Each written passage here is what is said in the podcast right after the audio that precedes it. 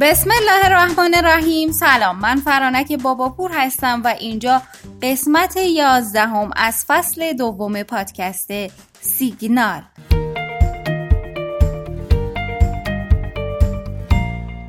همونطور که می‌دونید و تا اینجا یاد گرفتیم بورس جاییه که سهام شرکت های معتبر و دارای شفافیت رو خرید و فروش می‌کنن. یعنی فقط سهام شرکت هایی که تحت نظارت سازمان بورس فعالیت می‌کنن خرید و فروش میشه. حالا این سوال پیش میاد که اگه یه شرکت تازه بخواد وارد بورس بشه باید چیکار کنه و سهامش چطور عرضه میشه؟ برای ورود یک شرکت به بازار بورس و عرضه سهامش لازمه تا یک سری قوانین و قواعد رعایت بشن. تمام این قوانین و شرایط که از طرف سازمان بورس تعیین شدن حتما باید درباره شرکت هایی که سهام قابل معامله در بورس دارن رعایت بشه. بعد از اینکه شرکت تونست استانداردهای سازمان بورس رو بگیره برای اولین بار وارد بورس میشه و به این نوع ورود سهام به بورس عرضه اولیه یا به اختصار IPO گفته میشه.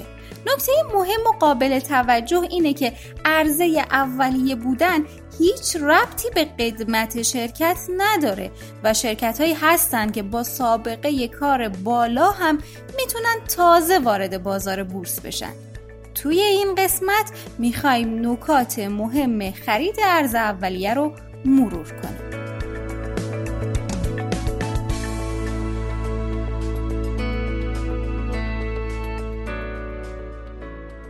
اولین سوال اینه که چرا باید ارز اولیه رو بخریم؟ خب حقیقت اینه که اکثر ارز اولیه هایی که وارد بازار شدن سودده بودن.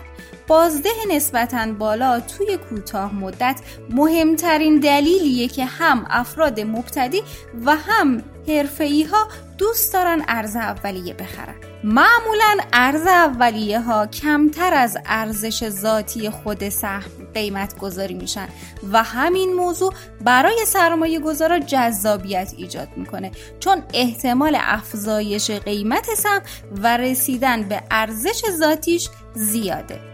معمولا قبل از شروع ثبت سفارش ارز اولیه حد اکثر تعداد سهام قابل خریداری توسط هر کد حقیقی و حقوقی اعلام میشه. اما معمولا با توجه به اینکه تعداد متقاضیا بالاست تعداد سهام کمتری به هر کد می‌رسه که این تعداد سهم از طریق فرمولی که بهتون میگم به دست میاد. تعداد سهام اختصاص یافته به هر کد برابر با تعداد سهم قابل عرضه تقسیم بر میزان مشارکت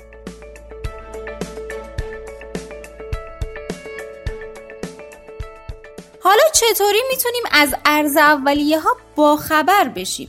طبق قانون سازمان بورس خبر ورود یک سهام جدید یا همون ارز اولیه حداقل 48 ساعت قبل باید توی بخش اطلاعیه های سایت بورس یا فرابورس بسته به نماد عرضه شده قرار بگیره و اطلاع رسانی بشه. علاوه بر این توی سایت و اپلیکیشن سیگنال هم می‌تونید از آخرین اخبار ارز اولیه ها و تحلیل اونها به صورت منظم و بروز شده با خبر بشید. تازه توی اپ یه گزینه ای داریم که اگه فعالش کنید موقع اومدن عرضه اولیه براتون notification میاد و خیلی زود با خبر میشید. اینطوری نگران فراموشی هم نیستید و از آخرین وضعیت عرضه اولیه ها زمان شروع ثبت سفارش و گزارش اونا با خبر میشید اما یه سوال مهمی که وجود داره اینه که عرضه اولیه ها چقدر ریسک دارن؟ ریسک ارز اولیه ها با توجه به اقبالی که نسبت به اونها وجود داره معمولا کمه. اما باید همیشه توجه داشته باشیم که صرف اینکه ارز اولیه رو تهیه می کنیم زمانتی برای کسب سود نیست و باید به شرایط بازار صنعتی که سهام توی اون فعالیت می‌کنه و مشخصات شرکت هم توجه کنیم. مطالعه گزارش ارز اولیه هایی که از ابتدای سال 98 ارائه شدن اطلاعات مفیدی درباره سوداوری، میزان مشارکت و چیزهای دیگر رو در اختیار ما قرار میدن. توی این گزارش معلوم شده که اکثر ارز اولیه ها حداقل 20 تا 30 درصد سوددهی داشتن و به همین دلیل برای افراد مبتدی و هم حرفه‌ای ها جذابن. از ابتدای سال 98 تقاضا برای خرید ارز اولیه ها افزایش پیدا کرده. تا جایی که رکورد مشارکت در خرید توی عرضه اولیه ها مدام شکسته میشه و این نشونه ورود افراد جدید به بازار بورسه.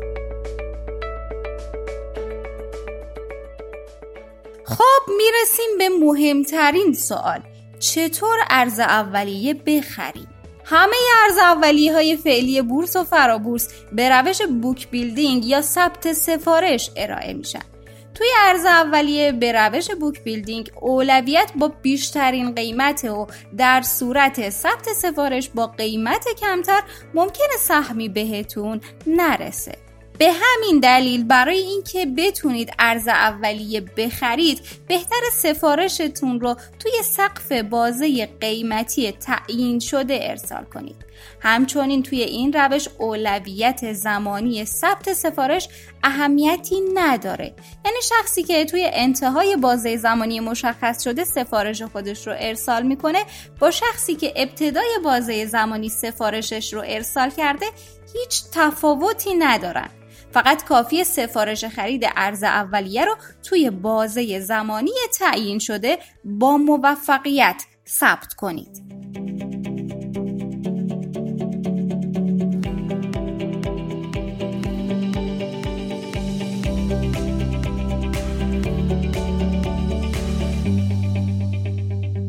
حالا بیاین با چند تا اصطلاح بورسی در مورد خرید ارز اولیه آشنا بشیم. اولین اصطلاح. ساعت ثبت سفارش خرید ارز اولیه. زمان ثبت سفارش ارز اولیه از قبل مشخص نیست و توی همون روز عرضه توسط ناظر اعلام میشه که معمولا بین ساعت ده تا دوازده همون روز انتخاب میشه. این بازه زمانی تحت شرایط خاصی قابل تمدید و می‌تونه افزایش پیدا کنه و در صورت تغییر از طریق ناظر اطلاع رسانی میشه. با توجه به اینکه توی روز ارز اولیه درگاه های بانکی با ترافیک بالایی مواجه هستن بهتره که حساب معاملاتیتون رو از روزهای قبل به میزان سرمایه مورد نیاز برای خرید ارز اولیه افزایش بدید تا توی بازه زمانی ثبت سفارش با مشکل روبرو نشید. قیمت آخرین معامله. قیمت آخرین معامله قیمتیه که برای آخرین بار سهم توی اون قیمت معامله شده. قیمت پایانی سهام. قیمت پایانی میانگین موزون قیمت های معامله شده سهم در طی یک روز معاملاتیه که دامنه نوسان سهم در ابتدای روز بعد بر اساس اون تعیین میشه. دامنه نوسان یا بازه قیمتی. منظور از دامنه نوسان حد اکثر افزایش یا کاهشیه که یک سهم می‌تونه توی یک روز معاملاتی تجربه کنه. دامنه نوسان اکثر سهام بازار بورس و فرابورس 5 درصده. یعنی یک سهم می‌تونه در بازه منفی 5 درصد تا مثبت 5 درصد توی یک روز نوسان کنه.